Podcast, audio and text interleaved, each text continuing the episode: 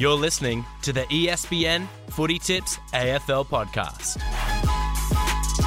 Hello, everybody, and welcome to a very special live edition of the ESPN Footytips AFL podcast previewing tomorrow night's big game. For those who haven't listened in before, my name is Matt Walsh from ESPN Australia, and joining me as always is Neil Seewang. Neil, couple of sad looking footies in the background of your little Zoom window there. uh, I was just talking to you before, wasn't I, about the fact that I don't have an adult sized footy anymore because I lost one in, in a recent move and I've got the two kids' ones uh, on the couch behind me. Well, it looks like you should be able to get plenty of uh, hand control and, uh, and everything. I don't kick very well, though. I don't kick very well. Yeah, that is a shame. Jake Michaels, you've got a more adult sized footy behind you in your little background. Welcome along to the podcast for the day. Thank you very much. I have to apologise. I tried to get a haircut for the uh, for our first live show, but um, I was told a three week wait. That's uh, that's uh, what it's like in Melbourne at the moment. You know what? At least you attempted it because I have uh, just decided I'm not even going to bother with my barber for a couple more weeks. Going to let the shag grow out just a little bit longer. Keep tying it up. yeah, I'll have to keep tying it up or, or doing something, putting a cap on backwards when I do a workout or whatever. Uh, Christian Joly from Champion Data, uh, the star of the show. Welcome along to the live episode of the podcast. Thank you. Bit of a different uh, build up for you this week. Obviously, not being uh, in Brisbane. Uh, how, how's the week in the office been for you?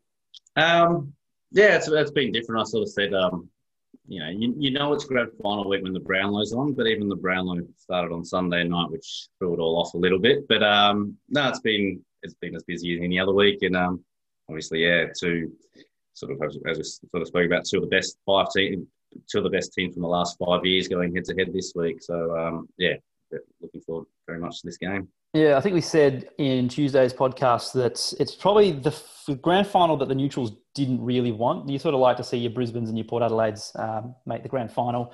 Uh, but you know what? The contest itself will be really good, uh, I think, guys. And I think the weirdest thing about this whole week for me has just been saying it's going to be a night grand final because we're, we're finally here. But I guess that's 2020 for you. The year's been like no other, and it seems that we've got a build up that's been like nothing we've seen before. Neil, it's supposed to be you know the parade's supposed to be on right now. Normally we or normally Jake or myself would be um, down in the city, sort of getting some some footage and some interviews from that, but it's just been completely different.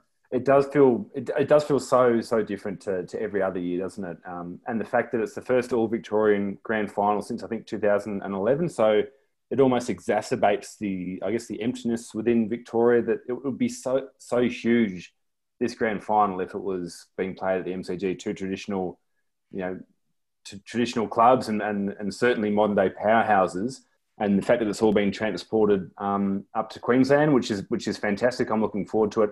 I'm as excited about the spectacle and to see what it's like in a night grand final and what the Gabba's like as a, as a host. I'm almost as excited about seeing how that all pans out as, as to the game itself. Mm. Speaking of uh, getting trans- transported up to Queensland, did you see where they laid the MCG turf? It doesn't look great, does it?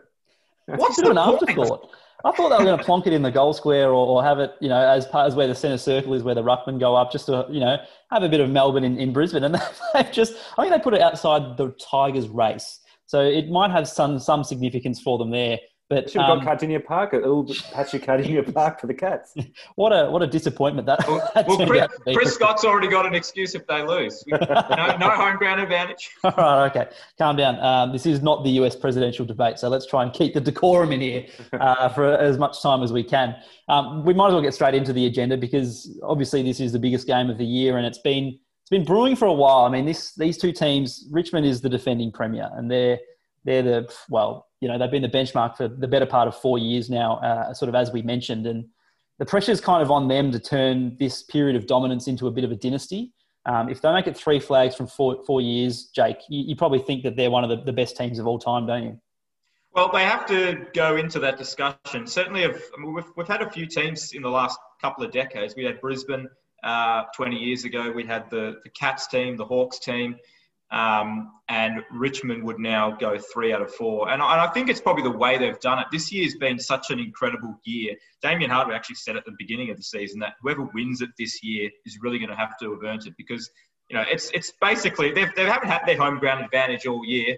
Um, you know, there's been issues all season long. It's been a fair year in terms everyone's played each other once. Um, if they win it, I think even if you're sick of the Tigers, even if you've had enough of seeing them win, you've just got to tip your hat and, and admit that they're one of the top teams of all time. Neil, is it fair to say the pressure's on Richmond more to win than the Cats? I'm not sure about that. I think there's a lot of pressure on Geelong as well. I think there's a lot of pressure on Chris Scott to prove himself as a premiership coach. I think a lot of people assume that, or you know, rightly or wrongly, that he inherited the list um, and won a flag in his first year. There's a lot of pressure on Patrick Dangerfield, rightly or wrongly, to prove himself on the biggest stage of all. Um, there's the Gary Ablett farewell factor. So I think there's a, just as much pressure on Geelong, and you know, it might even be a little bit more because they've, got an aging list as well. And and I know that you, Matt, you're one of the few that I know that have uh, tipped Geelong to make it this far since the start of the season. I think a few people assume that they might drop off the cliff a little bit. Um, but they, they do have a very mature list, and I think there's just as much pressure on the Cats as there is the Tigers. I mean, so Christian. Talking of mature list, I mean, they'll go in as the oldest grand final side uh, ever selected. So, talking about age, there's never been anyone older than uh, the usually the final Saturday in September, but final Saturday in October. But uh, so yeah, they, have definitely got the. Um, well, I agree with Neil. I think there's a little bit more pressure on Geelong just because they do have the older players. It might be a last chance. Obviously, Gary Ablett will be his last game. Uh, a few others towards the pointy end of their career. So I think slightly more pressure on on Geelong. Christian, I mean, what, what are the stats there? What is the average age of the Cats going into this game? And do you, um, off the cuff, do you know what the average age is for, for any game uh, throughout the year? Uh, I haven't got off the top of my head the exact age for this week. Um, I just know, yeah, the last three, four weeks they've been the oldest team, um, you know, the oldest finals team, and then they go into this week to the grand final. So, um, obviously, yeah, not a lot of changes to their team in the last three or four weeks. Um, so, yeah, I mean, they're, they're right up there. I think they're they're a good year above um, the rest of the finalists in terms of their average age uh, across the year. So, once Gary Ablett retires, it'll probably bring the average age down by about three or four years, wouldn't it? Yeah, I think it was well. yeah, Lachie Henderson, uh, Zach Tuohy, I think, Taylor. 30s as well. So towards the yeah. later stage of their career. Where do we um, where do we see this being won and lost, guys? I mean, we can look back at, at round 17 when when Richmond really stifled Geelong and, and had them kept them to one goal to three quarter time, uh, and, and basically ran out winners from there. We can go back to last year's prelim where the Cats burst out to an early lead, led by 21 points at half time. Probably should have been leading by more, and then the Tigers clawed them back in. Christian, what are the sort of the stats say about this matchup and where it could be won and lost? Yeah, I mean, I'll start with one of the interesting things. Interesting things for me is their head-to-head record. So from uh, 2001 to 2017, Geelong won 20 of the 21 games between these two sides. So talking about having a wood over another team, Geelong definitely had it over Richmond. But since the uh, 2017 qualifying final, Richmond um, beat them in that game, which snapped a 13-game losing streak against Geelong. And they've won four of the past five since. So, you know, it's been a bit of a turnaround, and they've probably got a little bit of a wood on Geelong, uh, including winning their last two. So, um, again, it, it's very much similar to last year's grand final. Geelong, very, very um, good at the stoppages, second most stoppages per game. Like to keep the game congested and sort of score from there. Richmond, 17th for stoppages per game, last for scoring from clearances. Um, very much a high turnover game. So, um, yeah, sort of a little bit of structured football from Geelong and a bit bit more chaos ball than general play um, sort of uh, focus for Richmond. So two very sort of um, different game styles coming well, That's one, one of the things that I've become a little bit more confident in Richmond actually winning this game as the week's gone on is the the knowledge that how much they've improved their clearance work in the last two games because um, talking about um, how poor they've been at clearances and scoring from clearances, Christian, for most of this season, and, and they seem to be able to turn it on in finals and adapt their game style, and, and they were actually quite dominant against a great stoppage team in Port uh, last yeah, weekend. Across the home and away season, you're right. negative 95 for total clearances, which was 17th. Um, first week against Brisbane, they were only negative one for clearances, but they got outscored by 21 points from that source, which was their worst uh, result for the any game this year last two weeks uh, in the semi final against uh, St Kilda, I think they outscored them by 43 points from clearances, uh, which was Richmond's best result in any game this year. And then last week, I think they won the clearances by 12 against Port Adelaide, which was their best differential just at the straight clearances. So definitely in the last two weeks, they've realised, you know, they've recognised their weakness and what probably Brisbane were able to smash them in in the first week of finals and completely turned it around. So I, again, talking about the two game styles, I do have confidence that Richmond can sort of tighten up at the stoppages and uh, probably, you know, bring it to even in the clearance count, hopefully on the day. It's one thing to identify a weakness in your in your game style, but Jake, it's a completely different thing to be able to flick a switch and, and just completely reverse the result from the qualifying final like the Tigers have done. Oh, 100%. Um, but I also think, just, just on the other point, the Cats have to be really careful not to get not to get worried if the Tigers start well, because obviously we all know how destructive they were last year. They got their run on, and it was pretty much over just after half time. So if the Cats start slowly, they can't panic. They've, they've got to realise they've got to stay in the game because it's going to be a it's a coin flip of a game. I don't think we've ever can't remember the last time the grand final's actually been so close, so hard to, to pick a winner. Um, but yeah, they've just got to hang in there. They've just got to stay in there if the Tigers start well. Neil, does the weather play a part in this? It looks like the forecast for Brisbane tomorrow night is going to be quite warm, but it could also be quite wet. Does that benefit one team or, or another? It seems like it's going to be a you know a, to, to varying degrees wet through the night, um, and I think I think it's pretty obvious that Richmond are a fantastic wet weather team. They they care less about maintaining possession and controlling the footy. They just want to get it forward, keep it forward, um, and score from there. And, and wet weather footy seems to be, you know, that that that plays to that advantage. So the wetter it is, I think the Tigers will be rubbing their hands together pretty uh, with a, a, fair bit of excitement about the conditions. And if it is wet, I think I think it's pretty clear that we'll. I mean, you'd think that we're probably going to see Dusty and Danger probably spending a little bit less time in the forward line. I think they're going to have to play push into the midfield more to be around the ball. There's going to be a you know a lot more a lot more congestion. There's going to be a lot more stoppages if it is wet, depending on how wet it is. And I think they're both just going to be wasted standing in the forward line for long periods of time. So, I mean, for the neutral fan, it could be pretty exciting seeing those two guys around the ball. 100%. I mean, speaking of those two, Dangerfield's one storyline we can focus on. Dusty uh, winning a third and, and, potentially a third Norm Smith is another storyline. There are just so many stories coming from from all angles really about this game. Neil, if you had to pick the juiciest one or the one to run with, I mean, what's the most intriguing aspect of this matchup? So yeah, outside of the you know who wins and, and who loses, for me it's the Dangerfield factor. Um, the fact that there's been so much pressure on him when he did move to Geelong, um, and obviously wanted to go home for lifestyle reasons, but a lot of people thought that he just wanted to join a team on the up and, and challenge for flags, and he's never made it to this stage. So um, the fact that a lot of the a lot of fans and a lot of even media as well think that if you don't win a flag, you can't be considered a great, which is an argument I completely dis- disregard. But it's the one big chasm in his CV, the fact that he's not a flag winner. So I can't wait to see how he plays because um, even the greats get nervous. So the fact that he's there for the first time, I'm really intrigued to see how he'll play. Jake? It's got to be Gary Ablett, doesn't it? Last game. I mean, I was thinking before, I think Shane Crawford in 2008 might have been the last, well, certainly the last Brownlow medalist, but the last big time player to, to finish their career with a premiership medal. So, I mean, again, kind of like what I said earlier, um, who, who would who would begrudge Ablett taking a taking a premiership on his way out? Well, yeah, it would be the fairy tale ending to yeah, potentially, but it would be the fairy tale ending to one of one of the, probably the best careers we've, we've ever seen, Christian. I mean, do, do you subscribe to Jake's or Neil's theory, or do you have a, a juicy storyline in mind? Um, no, I, I think uh, Gary Ablett definitely in his final game. You, you, know, we've spoken about probably the best player of our era.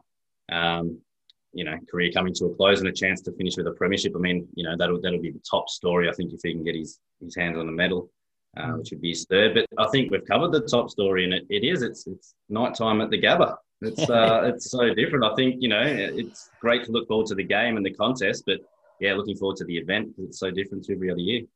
I know. I mean, you, you sort of suspect that that Gillon McLachlan and the AFL's eyes are going to be, yeah, sure on on the game itself, but there's going to be a lot of eyes to the stands, a lot of eyes to maybe social media and the reaction to just how this is received by the footy public. You'd think, Neil? Yeah, a lot of pressure on the on the entertainment uh, yes, you a big DMAs fan? Yeah, uh, I have heard of them. I'm showing my age here, um, but the fact that so much of the the push to have a night grand final is to have a better halftime entertainment. You know, we love copying in America and what they do at the Super Bowl. So those musicians will want to actually get the job done and, and not do a Meat Loaf.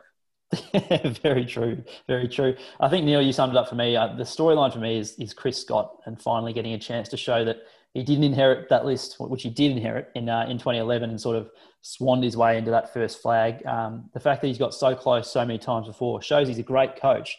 Um, but now to sort of to cap it off, I think you talk about um, Nathan Buckley and, and, and having his career without a flag, and he didn't feel fulfilled. I think Chris Scott would feel most fulfilled if he can if he can win this flag. And, and for me, that's one of the main storylines that I'll be keeping an eye on and and uh, watching with interest. Um, Jake, you mentioned just before Martin and Dangerfield, where they'll play midfield forward. You've had a lot of strong opinions on, on where Dangerfield plays throughout the year. Not so much on Martin. Um, have they gone head to head before Christian? Like, do, I know we talk about this famed matchup of oh, Dusty and Danger in the middle, but does it happen? Well, it doesn't. Not really. I mean, they've never been the you know they've never been the main opponent of each other across a game. So 2016 round 21 they played against each other for 15 minutes, uh, 23 minutes round 21 2017, and then um, I think it was yeah 28 minutes late in 2018. But the last two times they've uh, last two times these clubs have played, these two those two have never gone anywhere near each other. So uh, yeah, I don't think we'll see a, a direct head-to-head battle from them. Um, but yeah, it might be for half a quarter or so. We might might be lucky enough to witness it. And uh, Tom Lynch in that prelim final last year between these two teams kicked five and was uh, one of the best on the ground. Neil, it's going to be a bit of a handful for, for the fullbacks. I mean, if it gets wet, it might be on the deck a bit more, but but Tom Hawkins and, and Tom Lynch in particular are two of the best key forwards, and the backmen are going to have their hands full. Yeah, but the, both defences are structured so well that they rarely get monstered by one player, especially if it's a little bit wet. So the fact that Lynch and Hawkins both compete so well and at worst bring the ball to ground, and, and both teams have those, you know, so many sort of nippy half forward options, forward pockets that can that can rove and crumb and create opportunities just through their um, the opportunistic side of, of the forward line play. So even if it wasn't wet, I wouldn't be expecting Lynch or Hawkins to be the match winners. I think it would be just them doing their job. I sound very very boring talking about structures and just playing a role. But I think the fact that they create opportunities for their teammates is just as mm. important as the goals they kick. And you'd think that Richmond's ruckman, Toby Nankervis, might have to get on his bike and, and take some of those throw ins and, and ruck contests in, in his back 50, considering how good Tom Hawkins has been yeah. uh, rucking in the forward 50 in recent weeks? Absolutely. And it's fantastic to see someone really get an extra weapon. Um, like Tomahawk has been one of the best key forwards of, of the last 10 years or so. But it seems like the last this season, maybe maybe the last eighteen months, he's really got that weapon of controlling the forward fifty um, ruck contest, even against you know bona fide ruckman. Um, and Kane Pitman, one of our um, freelancers, really dived um, deep into the stats um, about how well Hawkins does control the ruck contest, especially against you know really good ruckman. Um, so I think Nankervis, if they play the one ruckman, he is going to cover a lot of territory. He's going to have to get up and back. He's not going to be able to let his defenders just take Hawkins on. So, yeah, big, big, uh, big challenge for Nankervis to actually be able to, you know, compete down there and then race up the other end if they get the clearance. Absolutely, Jake. We've talked about the uh, the superstars on both sides, but but uh, you've been really hot on Cam Guthrie all year uh, at the Cats and, and said that he's had a career best year. Sam Menegola's had a really good year. Mitch Duncan uh, at, times has been excellent for the Cats. We talk about Dangerfield, but these sort of lesser lights, and I say those in inverted commas, could they have more of an impact on this game than, than what, what people think? Absolutely. I mean, you know, obviously Martin's won two Norm Smiths and he's played brilliantly in both grand finals. But I think you've kind of got to look at the, the it's and it's it's a bit rude to say the next level down, but the guys that sit just below Dangerfield and, and Martin, and you name you name them all for the Cats. I mean, you can throw in Selwood and Ablett and Parfitt. I mean, they've got a lot of players that can go through the midfield. And I think that's where the game's going to be won, it, particularly if it's going to be wet. I think it's going to be a real contested game. You're going to need to have a lot of depth in the midfield. Look, the Tigers have it too. The Tigers have, you know, Cotchin, Lambert, Prestia, Prestia Bolton. They've got the players to do it. Uh, it's going to be a fierce inside battle. I think the Cats probably have the edge there, though. Yeah, Prestia, for me, is an underrated one. I mean, even in last year's preliminary final, he was probably the one that sort of turned the game around. They were behind by 20 points at half time against the Cats and finished with 16 touches, two goals in the second half, and a few really, really vital clearances. So I think, again, all those names definitely will stand up, but Prestia is probably the one for me that could be the really, uh, the one that flies under the radar and really gets Richmond moving.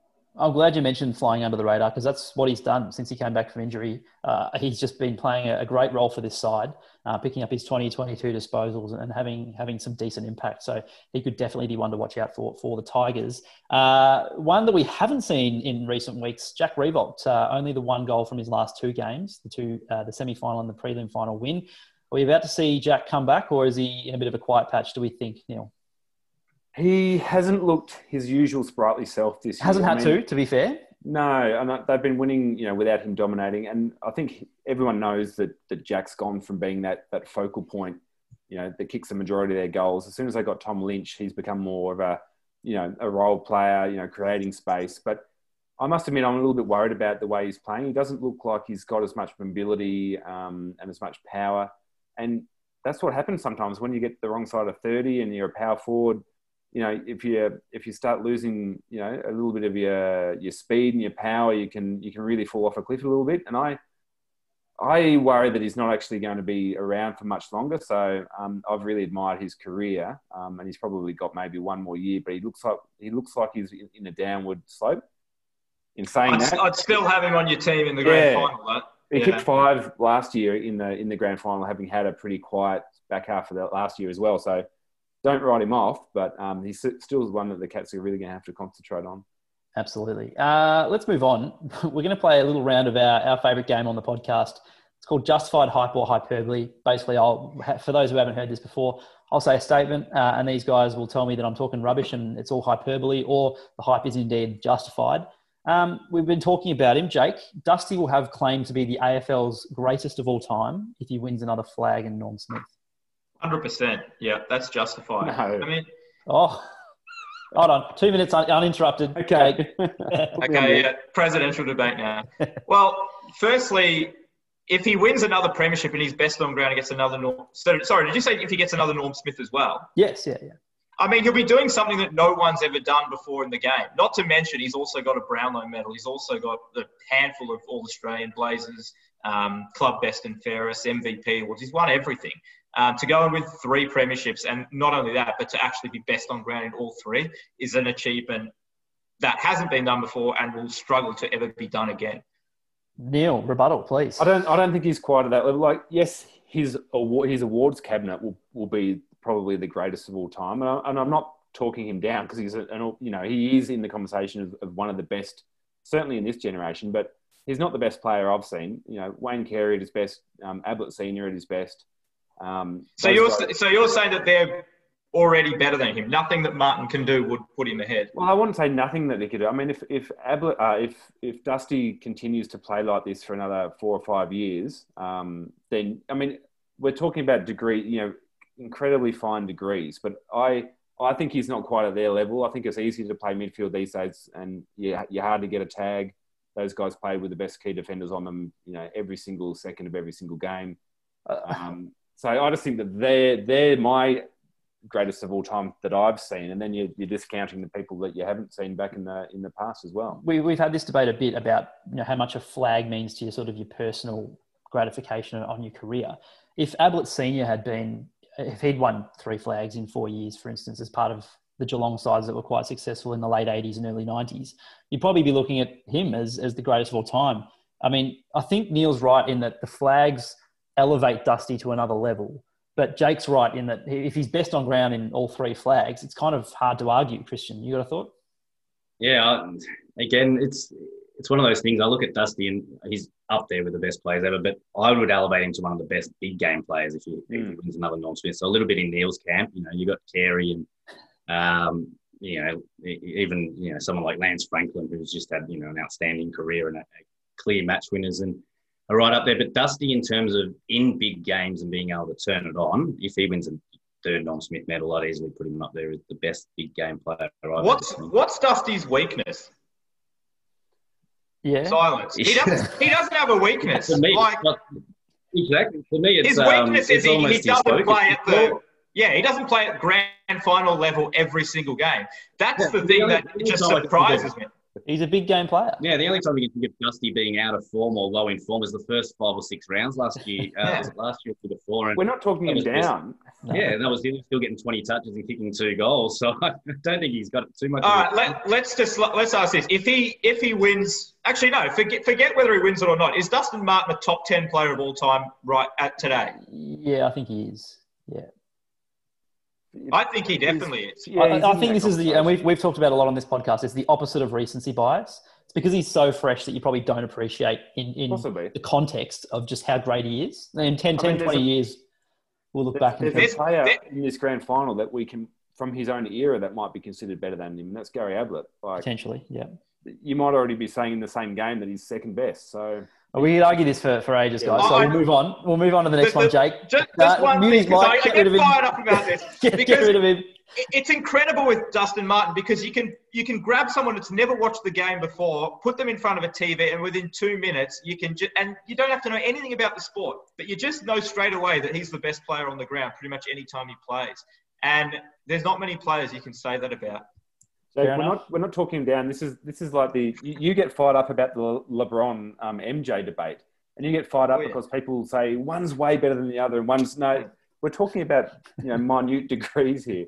Yeah, they're, they're, he's yeah he's up there. All right, well, I, I hesitate to ask or to say the next statement for justified hype or hyperbole because we might have another argument. Um, Paddy Dangerfield needs a flag to be considered an all-time great, Neil. It helps, you know, it helps the argument that he's in that conversation. Um, you know, and I don't want to go back over the ground that we've already gone over about what you know what Dusty's achieved, but um, as I said before, it's a glaring hole in his CV, and I think you know I think he's already probably in the conversation for this era as you know one of the greatest of this era. No, certainly one of the greatest in this era. Um, I think if he adds a flag, I think that he sits up there, you know, really comfortably among Ablett and Dusty. Uh, Jake, if he doesn't win a flag, is he still an all-time great? Is he in the same sort of boat as Ablett Senior and, and Nathan Buckley, who didn't win flags? Yeah, is is Gary Ablett Senior and Nathan Buckley are they considered all-time greats? Yeah, of course they are. So why shouldn't Dangerfield? I, I think the whole idea of my point about Martin is kind of I think Christian's right. He, he should be regarded as a big game player, but Dangerfield, it's crazy to not consider him one of the great players of not only the modern era, but probably by the time he finishes, one of the great players of all time. I mean, again, look at look at how what he polls in the Brownlow medal. He's going to poll more votes than any player by the time he's finished his career. He's an incredible footballer. Who cares if he hasn't won a won a premiership? It's not his fault. He's not twenty. There's not twenty-two of him going out on grand final day. Fair enough. Uh, Christian, the last justified hype or hyperbole statements. The AFL will not go back to the day grand final after this weekend. Oh, um, again, probably there could be could be some justified hype in that. I, would think if they're going to move to a night grand final, you'd do it after the first one. Uh, so if we go back to a day grand final next year, I feel we're stuck with that for 10, 15 years. But I feel if the, the time to move to a night grand final has to be the you know the, the next season from having one. So uh, I'd say unlikely to see a day grand final again at this stage. Anyone If they, in their if they, yeah, if they go back, it's almost saying it didn't work last year, Hmm. and it's and then you're right. It's not a Uh, good not look. necessarily. They could just say it was a one-off because 2020 was so. No, I reckon you They've got to run with it. Oh, I I don't reckon know. you. Yeah. I, I'm not convinced. I, I get. I just have a gut feeling that the, the day grand final will be back next year. I just have that you, feeling. I You think people want to have your barbecues. people will miss people will miss that. People will miss the barbecues. People will miss the ability to then Why go out after the grand have a- final. Why can't you have a barbecue a little bit later in the day? I don't understand. Every other sport has it. Well, think think about it this way: uh, if if if the footy goes back to normal, like last Saturday in September, daylight savings won't have begun or ended or whatever it is. So really, uh, Yeah, look, but the, I but the but the grand well, the grand final going be will be back in Melbourne. Yes, it will be. But I, I also think that, um, oh, I don't know. It's kind of hard. I just got the gut feeling that uh, they'll want to go back to a day grand final because you can do things either side of it. Um, maybe I'm speaking selfishly as a member of the media. I don't want to be up till one, two o'clock in the morning after of, grand bit final. of that. Yeah. Maybe that's it. Uh, all right, that's good. We got to we got to wrap things up though for this uh, special live edition of the podcast. Thanks guys uh, for joining us. But before we do go, uh, I'll get your last tips. Uh, you're on record in front, and uh, Jake as, as being on the Cats. Are you still with the Cats? Uh, what's your margin? Who's your Norm Smith medal winner? And your first goal kicker, just for fun. Uh, yeah, I am still on the Cats. Um, we all did this. Um, we did this before the final started, and I picked the Cats and Guthrie for the Norm Smith. So I'm going to stay with Guthrie. I think he's a he's had a really good year, as you mentioned before. Um, margin Cats, I'll go by about 13 points, and first goal scorer is a mug's bet. It's a bit of a crapshoot, but I will pick Gary Rohan. Gary Rohan, your My mate. mate, my Gary. mate Gary Rohan. Christian, uh, last tip: Norm Smith and first goal kicker. Yeah, I'm going Richmond by probably 19. Uh, I'll stick with Dion Prestia as my Norm Smith, the under the radar player. And let's say first goal kicker, I'll go Tom Tom Hawkins. Or Lynch. Oh, just Tom. Hey, Tom. I thought it cut out there. I thought the We'll go- internet. we'll go with, I'll go with Tom Lynch. Well, the internet cut out there, and, and I missed something, but you just said Tom.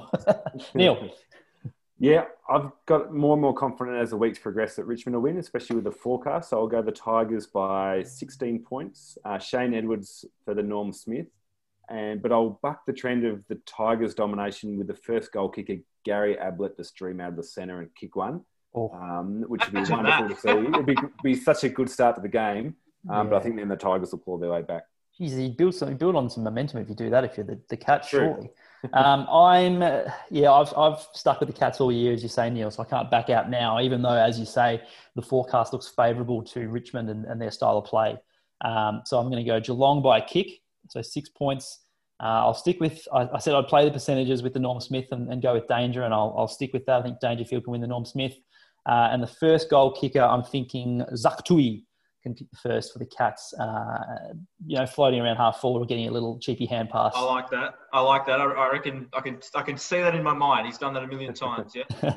uh, guys, next time we speak uh, will be after the grand final, and we know the answer to all of these questions. Thank you very much uh, to all of you guys for joining us and all of you at home for listening throughout the year or on this Facebook live stream. We uh, appreciate your support throughout the year.